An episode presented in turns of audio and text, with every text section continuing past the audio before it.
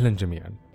قد تستعجب من قدرة دوستويفسكي على فهم النفس الإنسانية أو تستغرب من واقعية مالكوم جلادويل الاستثنائية. وحتما حتما ستبهرك دقة مواعظ الطنطاوي لو استمعت إليها في هذا الوقت. صفحات من كتاب واحد. ما الذي يجمع الطنطاوي ودوستويفسكي ومالكوم جلادويل؟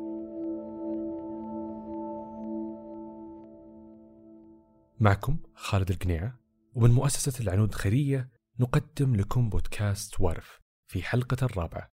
نحاول مجددا من خلالها إلى أخذك في رحلة مع أسئلة. أسئلة يمر فيها 1.2 بليون شاب حول العالم. نعتقد أن كلماتنا قد تساعدهم أو تمنحهم أفكارا جديدة. شاركونا آراءكم على تويتر وشاركوا حلقاتنا مع الشباب حولكم.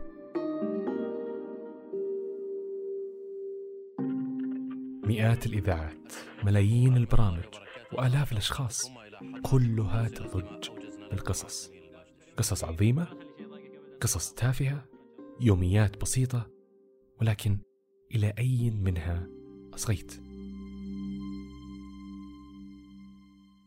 وسط الضوضاء يصير الهدوء شيء مقدس وبين الكثرة يبرز التفرد. وفي سيل المتحدثين يتميز فقط المصغي الجيد الإنصات يعني إدارة المدخلات. بنى مالكوم جلادويل مؤلف كتاب Outliers المتميزون معظم كتبه على مقابلات أجراها مع أشهر الشخصيات ومع أبسطها. يقول مالكوم جلادويل حين أسمع قصة مثيرة للاهتمام عن قرية ما سأقود سيارتي وسأستمع لهذه القصة بنفسي. وأنصت لكل شخص عاشها على الرغم من أنني لا أعلم كيف أو متى سأستفيد منها.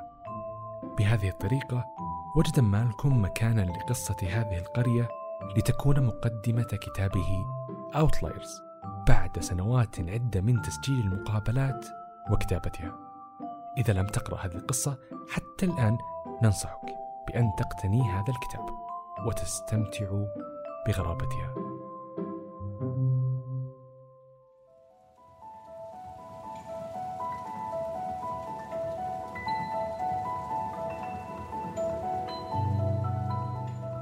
أنصت أكثر أنصت للجميع وتابع الإصغاء فقط لمن يستحق. جودة إصغائك تعني جودة مدخلاتك وجودة مدخلاتك تعني جودة مخرجاتك ومنتجاتك. وطرق تفكيرك. هذا الإصغاء مارسه ديستوفسكي للعالم من حوله خصوصا في طفولته لأن عائلته عاشت قريبة من مستشفى ماركساني للفقراء وكان شاهدا في طفولته على آلام المرضى وانعكس هذا الإصغاء على أشهر رواياته وهي أهم شخصياته. أما الشيخ علي الطنطاوي فمن ملاحظاته الدقيقة من عمله في التعليم ثم القضاء وحتى وصفه لمدينته دمشق ووصفه للعالم من حوله يعكس إنصات عميق وإصغاء منهجي. إصغاء منهجي لأفكار أكثر عمقا وأقوى تأثيرا. بالذكريات. الإنسان يعيش في المنظر الذي يراه من شباك بيته يعيش في منعطف الطريق. الإصغاء سلوك ومثل أي سلوك يتطلب مجهود ومدة طويلة حتى ترى نتائجه. ونتائج الإصغاء هي فهم أكبر للأشخاص وتأمل في دوافعهم واستيعاب لأي معلومة جديدة. والأهم من هذا هو الاستمتاع بالعالم في أدق تفاصيله. الإصغاء عملية لا تعتبر سهلة. هي متعبة وخاصة في البداية والاستمتاع به يتطلب وقت كبير. من الأسهل أن تتجنب المحادثات المزعجة أو تتوقف عن الاستماع للمحاضرات المهمة أو حتى أن تصغي للمهمين فقط وتهمل البسطاء.